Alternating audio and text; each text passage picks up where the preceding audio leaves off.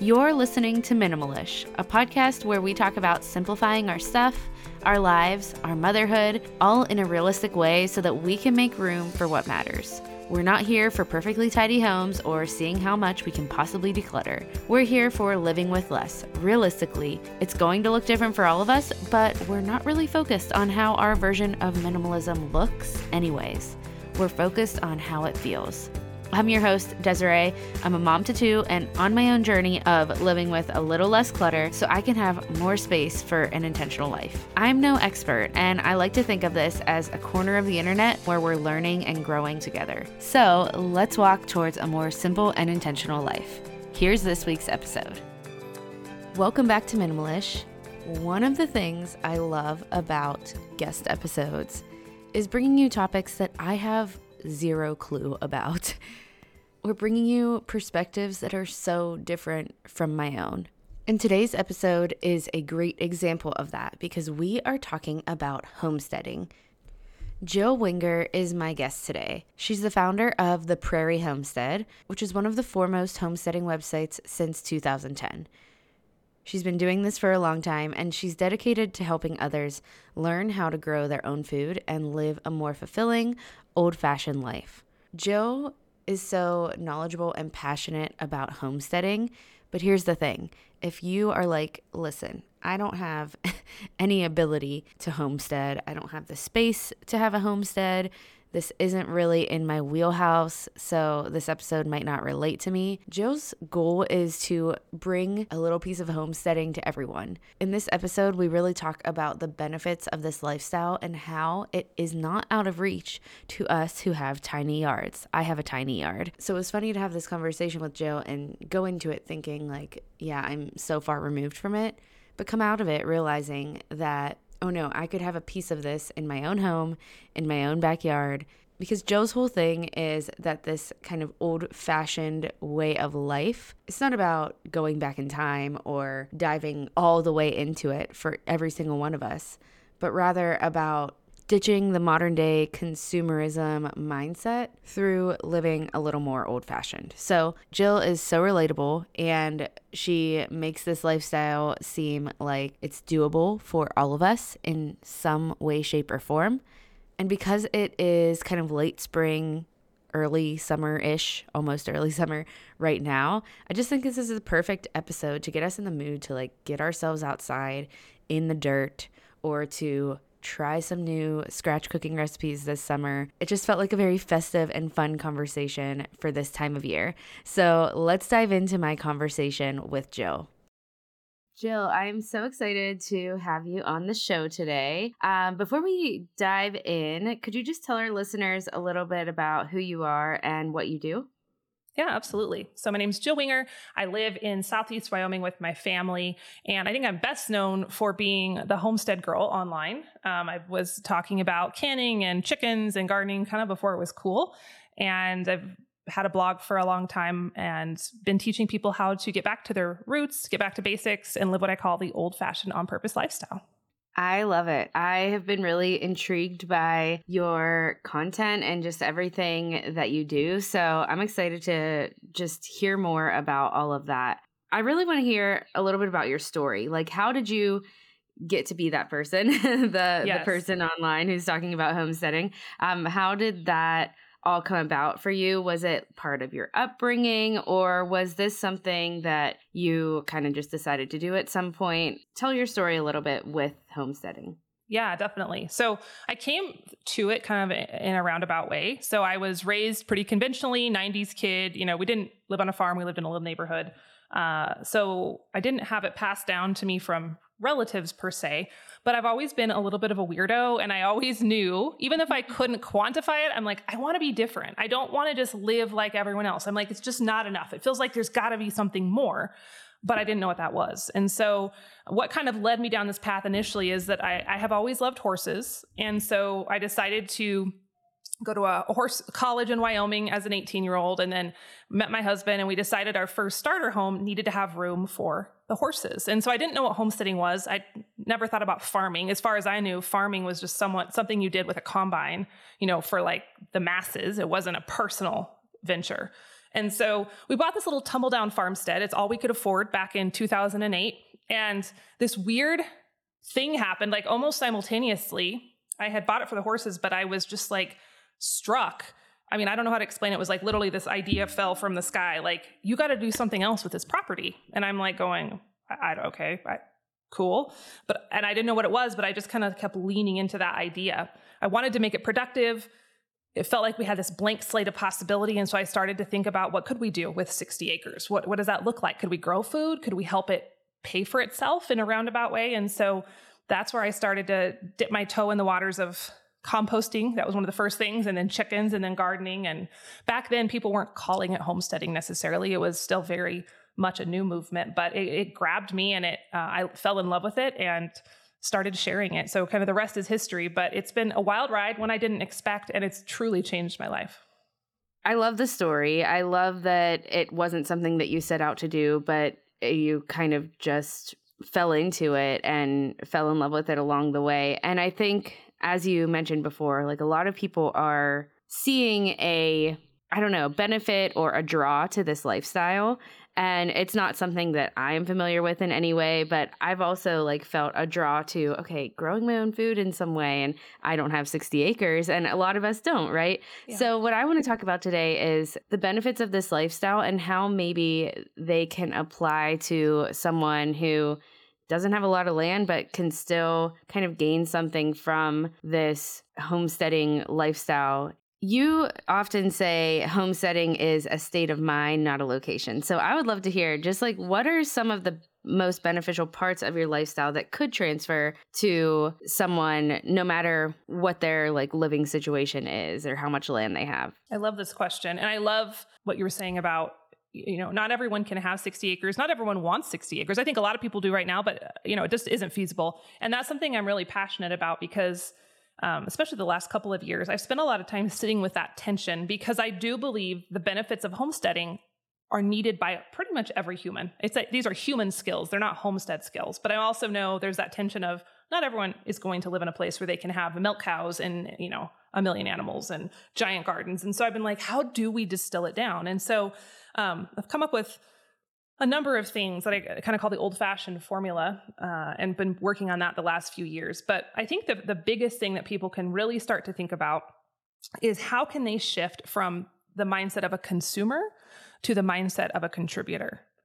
And to me, that encapsulates all of it. And you can get really granular and break it down. But if we look at the progression of our modern society over the last 150, 200 years, it's been pushing us towards being just com- strict consumers, people who are completely dependent on other systems and other organizations. And that's not always a bad thing, of course, right? I'm still dependent on um, other things in, a, in certain aspects. But what it does is we get too far down that consumer path is it strips us of our autonomy. It strips us of the ability to feel confident and competent. And it takes away a lot of the joys of just being alive because we're just plugged into a system. And so I'm always like, how can you, in your situation, whether you live in an apartment, whether you live in the suburbs, where you whether you live on 80 acres, how can you shift out of that mindset? And that's why I really do believe this is really what's up in your your head more than what you're doing outside. Although outside has a big part of it.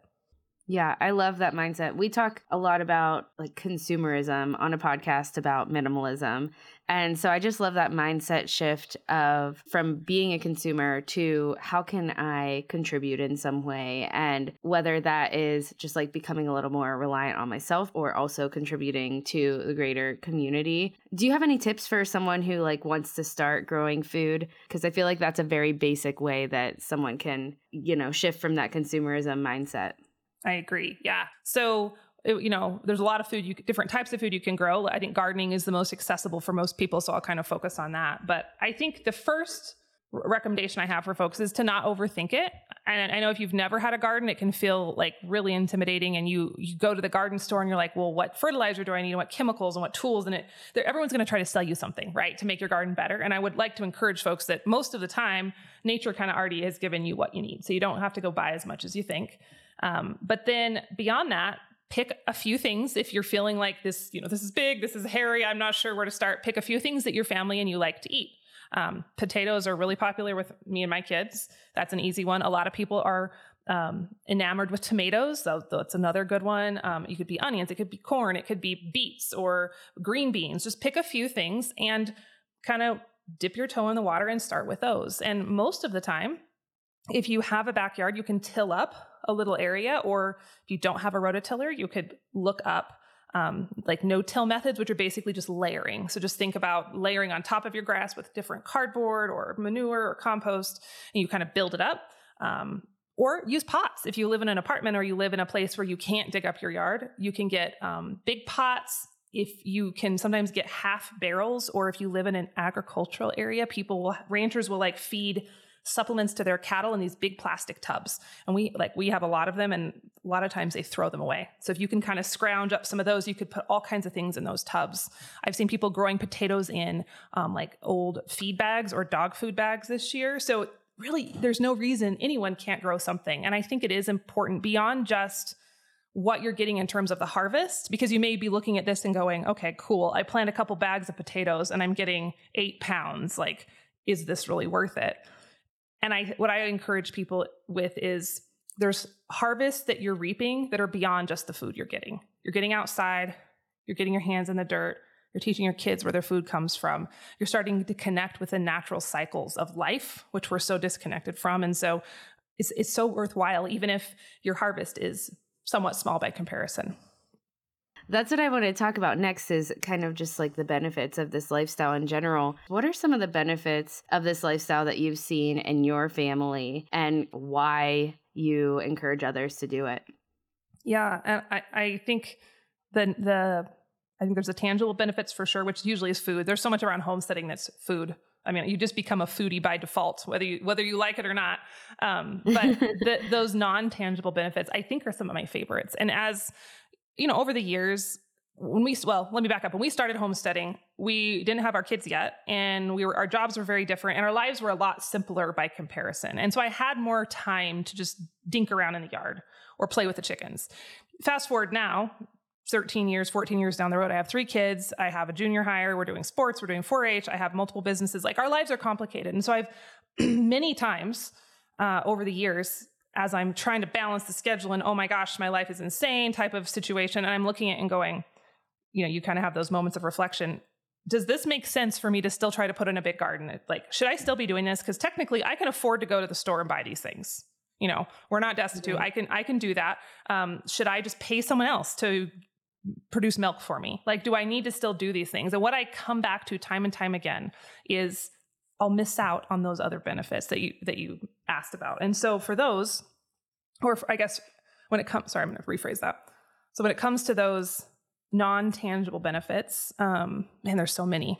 And when we look at our our modern life, the lives that we're told are normal and we're, we're told are just the way that we're supposed to be, you know, a lot of researchers have likened it to what they call the human zoo.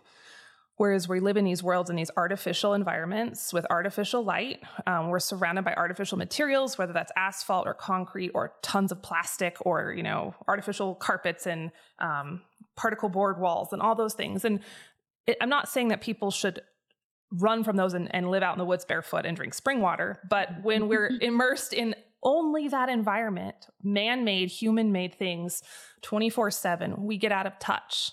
We just kind of lose a little bit of ourselves and our bodies can get out of whack physically. We can get a little bit um, unmoored mentally. And so, the biggest benefits of homesteading or gardening or just being more connected to our roots is that we get a chance to step outside of that human zoo for a moment and we start to learn the cycles of nature. We put our hands in the soil. There are literal microbes in the soil that have been proven to have antidepressant effects for humans. It's just this this crazy synergy. Um, we're moving our bodies in meaningful ways. You know, there's nothing wrong with going to the gym. And I, I go to the gym sometimes in the winter when it's cold. But man, how much more rewarding is it to move our bodies, to work up a sweat, to use to get those combination movements in. We're bending over, we're carrying, we're lifting, and we're planting at the same time, and we're growing food at the same time, and we're doing multiple things. And so, um, I think for adults, those are those are my biggest wins. And then when we get into the realm of kids, um, it's even more than that. It's all that plus more, where we're helping those children build that foundation of knowing their place in the world and understanding uh, nature. And, you know, I've had my kids outside with us since they were babies. And during those early years, toddler years, infant years, it was, you know, strenuous to, to pack them along and to garden with them. And they'd rip plants out and they'd step on things. But now that they're a little bit older, it's given them so much confidence and so much capability. Uh, and they understand soil microbes, they understand worms, they understand bugs, they understand how to take care of a sick animal. And just watching him grow into that and feel so at home in the natural world has been, I think, one of the biggest rewards of it all for me. I recently learned that women are uniquely affected by higher levels of stress than men. Prenatal stress specifically has significant effects on pregnancy, fetal health, maternal health, and childhood development. And stress has a significant impact on a woman's ability to conceive, and it can also dramatically impact breast milk supply. I was really grateful to have an expert in both women's health and in natural formulations on episode 179. Stacy Littlefield was my guest, and she talked about how for women who are pregnant, trying to conceive, or nursing, there are natural herbs and supplements that are not just safe, but also they provide real relief and solutions for stress reduction and peace, for emotional balance, and that support a calm, healthy digestive system. We talked a lot about the supplement Peaceful Mama because I have actually been using that supplement for three months now and have seen a world of a difference in my ability to just cope with stress, the everyday little stressors that come my way. And Stacy has not only formulated Peaceful Mama, but she's also formulated a number of award winning supplements, and she believes this one is her best yet. You can go to reddremedies.com, that's R E D D with two D's. So, R D D remedies.com and use code minimalish to get 20% off. I'm curious, just because you were talking about how busy your life looks now with, you know, three kids that are older that are involved in things and then running businesses as well. What do your days look like to also be raising cattle and doing all the other things you do? I know cooking from scratch is another thing you talk a lot about and a lot of people can think like, well, that just takes so much time. So I just want to hear a little bit about that. Yeah. Uh, so one of the, I think one of the lessons I've learned from nature, one of the most valuable ones is that of following seasons. And so um, I'm really careful to be mindful of the seasons and lean into that. So where people sometimes might assume I'm doing all the things at once, I'm really more doing them in phases.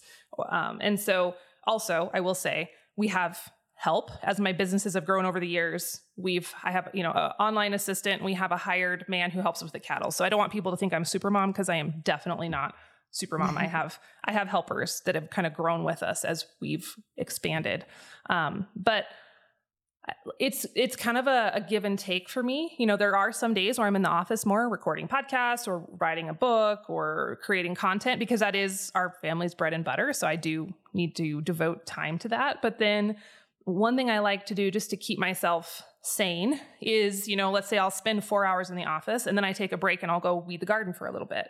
So I'm using a chore you know, people might think of that as a chore, but I'm kind of using it as a, a, break. It's a chance to get outside. It's a chance to get fresh air. I'm moving my body and I'm getting something done. And so um, I like to kind of interweave that throughout the day, which helps me be fresher in the office and it also helps me feel connected to the outside. Um, we also, you know, we live in Wyoming, so we have long winters and short summers, and you know, it's not temperate all year round. And so, man, in the winter, I'm plugging out the content. That's when I'm writing the books. That's when I'm really computer heavy. And then like shifting into a right about now, it's, you know, late May as we record this. Um, I'm not going to be doing as much computer work over the summer. And I've kind of like built that into my schedule where I know I'm going to be outside more. Like even just before we, we got on to record today, I was outside. We were um, setting up our irrigation system for the garden. So then I just ran in real quick. I'll record this and then I'll probably end up back outside. And so there is a measure of a little bit of chaos and that, you know, one hour I'm knee deep in sprinkler parts, and the next I had to put on some mascara and come in to record a quick podcast. But I, I don't know, with the way I'm wired, I kind of I like the variety. I like the, the flexibility, and so for for someone who I do a lot of mental heavy creative work in my online business, I find that the juxtaposition of the outside tasks. Honestly, I don't know if I could be as good online if I didn't have the chance to get outside and put my hands in the dirt and play with the plants and check on the chickens. Like I kind of need both. And so it works it works well for us. I love that idea because, like you were saying, you know, with your job, there's a lot of computer heavy work. And I think that that is pretty common. I think that's for many of us. And so, although we often think of like yard work and gardening as also work and a chore, I love the idea that it can bring us rest. I just think that that's probably an excuse in someone's mind. It's been an excuse in my mind of just like, I don't have time for this, or this is going to take up a lot of my time even to just like create make a garden or or do anything like that but it can be something that can be a break from our work as well so yeah. i just love that you kind of explained it like that okay so i'm curious you we talked about this a little bit earlier just about how getting away from the consumerism mindset by thinking about contributing um, instead. But you do talk a lot about how living a more old fashioned lifestyle and homesteading can be a great antidote to consumerism. We talk about consumerism here in the in the way of like living with less. So yeah. has homesteading helped you live with less at all?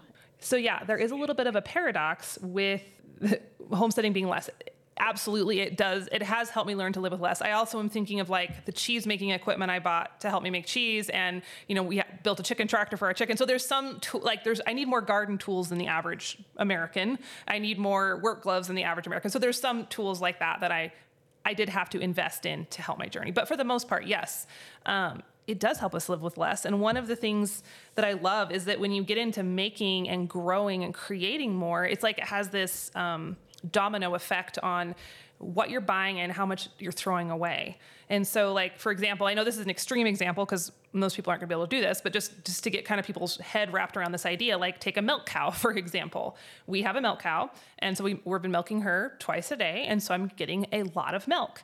And so I'm not buying milk, I'm not buying yogurt, I'm not buying butter.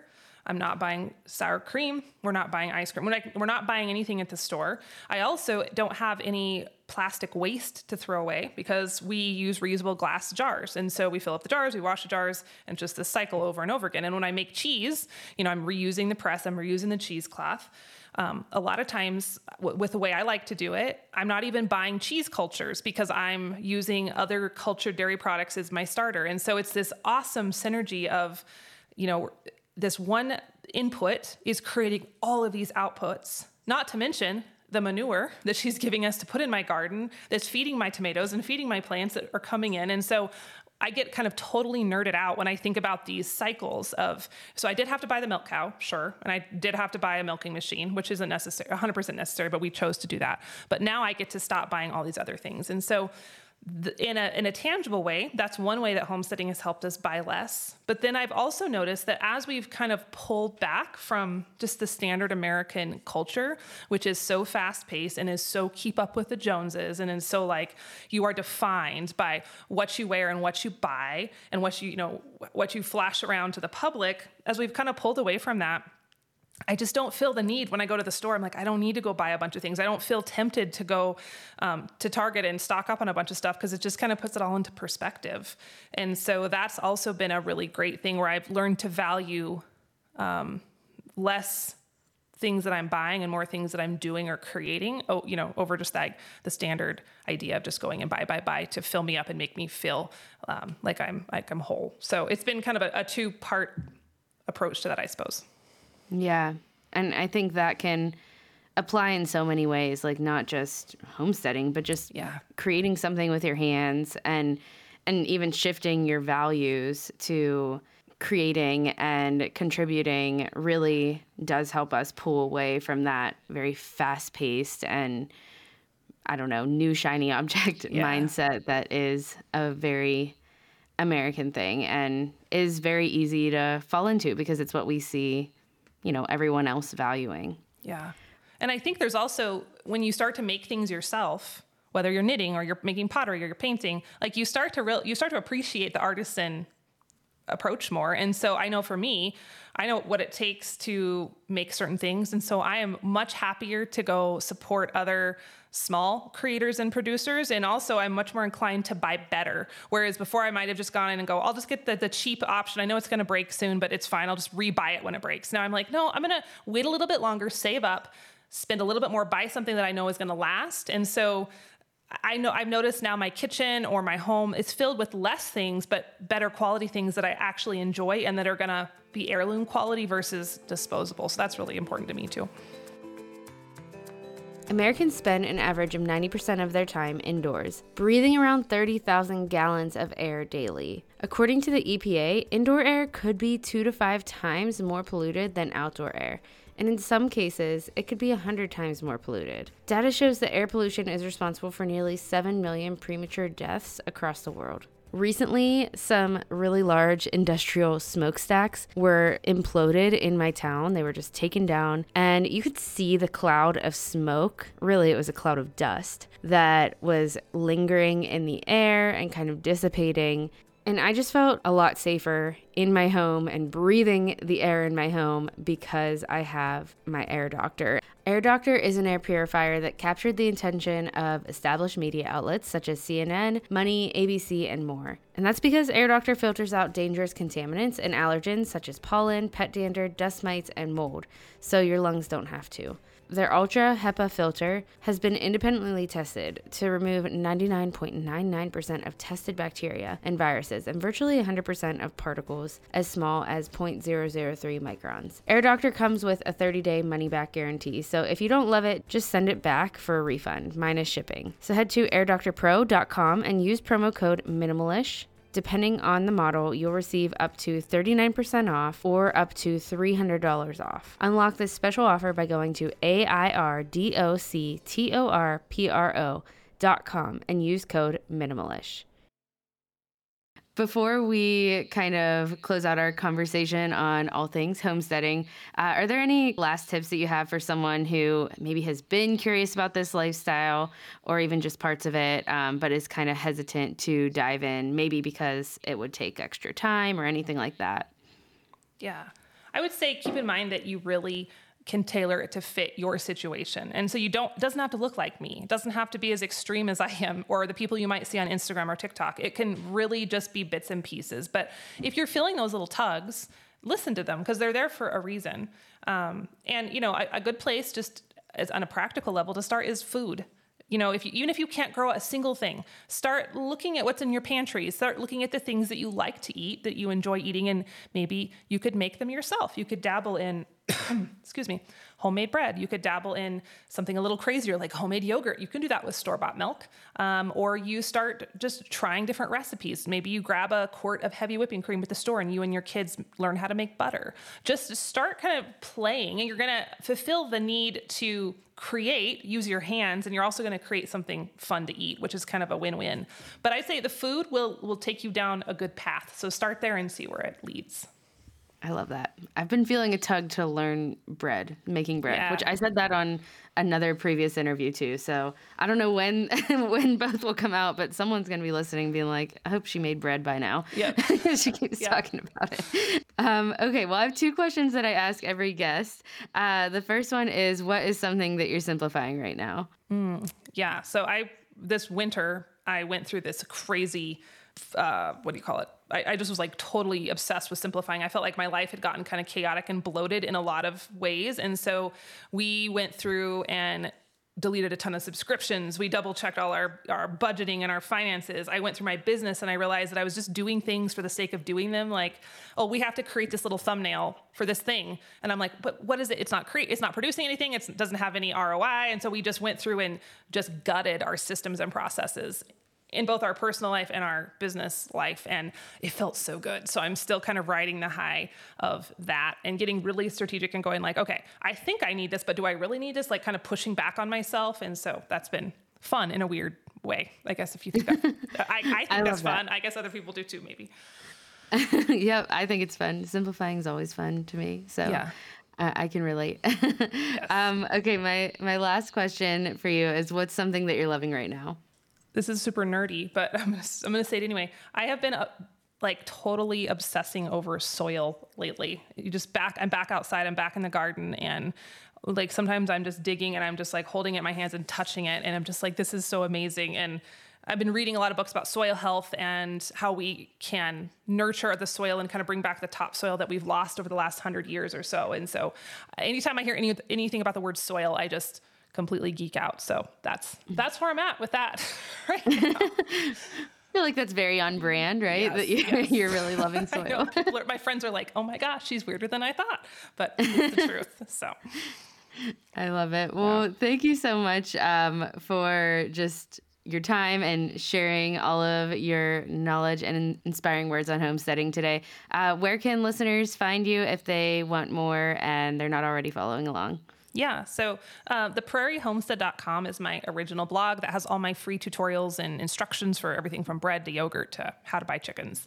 And then um, Jill.winger is my Instagram handle. That's where I probably spend the most time as far as socials go.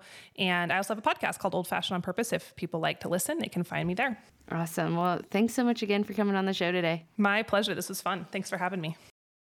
I hope you enjoyed this conversation. We can all apply this idea to our lives that slowing down a little bit, making things with our hands, can help to pull us from the grasp of that consumerism that so often is right in front of us all the time, telling us to buy the new thing, upgrade to the new thing, I just really love how Joe puts that into perspective that this lifestyle of contributing in some way or growing things or making things with our hands can really help us fight consumerism. And I think taking just the tiniest thing from this episode might help us live with a little less of what doesn't matter and a little bit more of what does. So, whatever that might be for you, I hope you try it out. We can do something small to reap the benefits of this lifestyle that we may not have any interest of full on diving into, but we can take a little nugget of it with us. That's all for today's episode. If you did enjoy it, I would love it if you would share it with a friend or share it on Instagram or share it wherever you like to share things. I'm grateful for you for sharing and just for being here and listening in.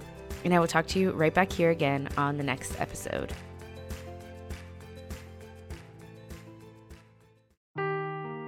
Seeking the truth never gets old. Introducing June's Journey, the free to play mobile game that will immerse you in a thrilling murder mystery. Join June Parker as she uncovers hidden objects and clues to solve her sister's death in a beautifully illustrated world set in the roaring 20s. With new chapters added every week, the excitement never ends. Download June's Journey now on your Android or iOS device or play on PC through Facebook Games.